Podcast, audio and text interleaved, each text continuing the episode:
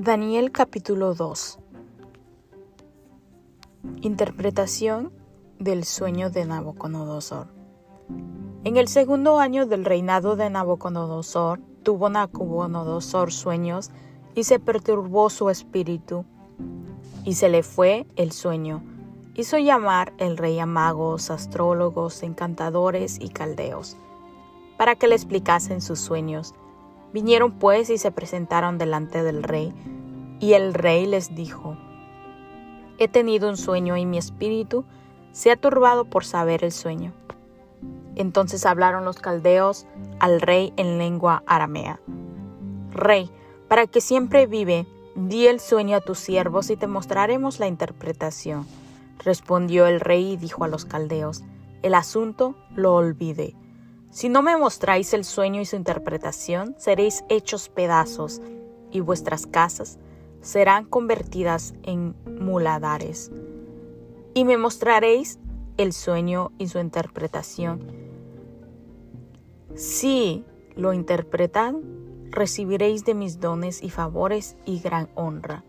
Decidme pues el sueño y su interpretación. Respondieron por segunda vez y dijeron, Diga el rey, el sueño a sus siervos y le mostraremos la interpretación. El rey respondió y dijo, Yo conozco ciertamente que vosotros ponéis dilaciones, porque veis que el asunto se me ha ido. Si no me mostráis el sueño, una sola sentencia hay para vosotros. Ciertamente preparéis respuesta mentirosa y perversa que decir delante de mí. Entre tanto, que pase el tiempo, Decidme pues el sueño para que yo sepa que me podéis dar su interpretación. Los caldeos respondieron delante del rey y dijeron, No hay hombre sobre la tierra que pueda declarar el asunto del rey. Además de esto, ningún rey, príncipe ni señor preguntó cosa semejante a ningún mago, ni astrólogo, ni caldeo. Porque el asunto que el rey demanda es difícil, y no hay quien lo pueda declarar al rey salvo los dioses, cuya morada no es con la carne. Por esto el rey con ira y con gran enojo mandó que matasen a todos los sabios de Babilonia. Y se publicó el edicto de que los sabios fueran llevados a la muerte, y buscaron a Daniel y a sus compañeros para matarlos. Entonces Daniel habló sabia y prudentemente a Arioc, capitán de la guardia, del rey que había salido para matar a los sabios de Babilonia. Habló y dijo a Arioc, capitán del rey, ¿cuál es la causa de que este edicto se publique de parte del rey tan apresuradamente? Entonces Arioc quiso saber a Daniel lo que había, y Daniel entró y pidió al rey que le diese tiempo, y que él mostraría la interpretación al rey. Luego se fue Daniel a su casa, e hizo saber lo que había a Ananías, Misael y Azarías, sus compañeros, para que pidiese misericordia del Dios del cielo sobre ese misterio, a fin de que Daniel y sus compañeros no pereciesen con los otros sabios. De Babilonia, entonces el secreto fue revelado a Daniel en visión de noche, por lo cual bendijo Daniel al Dios del cielo. Y, dio, y Daniel habló y dijo, sea Bendito el nombre de Dios de siglos en siglos, porque suyos son el poder y la sabiduría.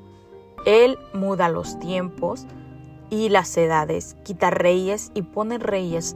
De la sabiduría da sabiduría a los sabios y la ciencia a los entendidos. Él revela lo profundo y lo escondido, conoce lo que está en tinieblas y con él mora la luz. A ti, oh Dios de mis padres, te doy gracias y te alabo, porque me has dado sabiduría y fuerza, y ahora me has revelado lo que te pedimos, pues nos has dado a conocer el asunto del rey. Después de esto, fue Daniel a Arioc, el cual el rey había puesto para matar a los sabios de Babilonia, y le dijo así, No mates a los sabios de Babilonia, Llévame a la presencia del rey y yo le mostraré la interpretación. Entonces Arioc llevó prontamente a Daniel ante el rey y le dijo así, He hallado un varón de los deportados de Judá, el cual dará al rey la interpretación. respondió el rey y dijo a Daniel, al cual llamaban Belsasar, ¿podrás tú hacerme conocer el sueño que vi y su interpretación? Daniel respondió delante del rey, diciendo, el misterio que el rey demanda, ni sabios, ni astrólogos, ni magos, ni adivinos lo pueden revelar al rey. Pero hay un Dios en los cielos, el cual revela los misterios, y él ha hecho saber al rey Nabucodonosor lo que ha de acontecer. En los postreros días, he aquí tu sueño y las visiones que has tenido en tu cama. Estando tú, oh rey, en tu cama, te vinieron pensamientos por saber lo que había de ser en lo porvenir. Y él, que revela los misterios, te mostró lo que ha de ser. Y a mí me ha sido revelado este misterio no porque en mí haya más sabiduría que en todos los vivientes, sino para que se dé a conocer al Rey la interpretación y para que entiendas los pensamientos de tu corazón.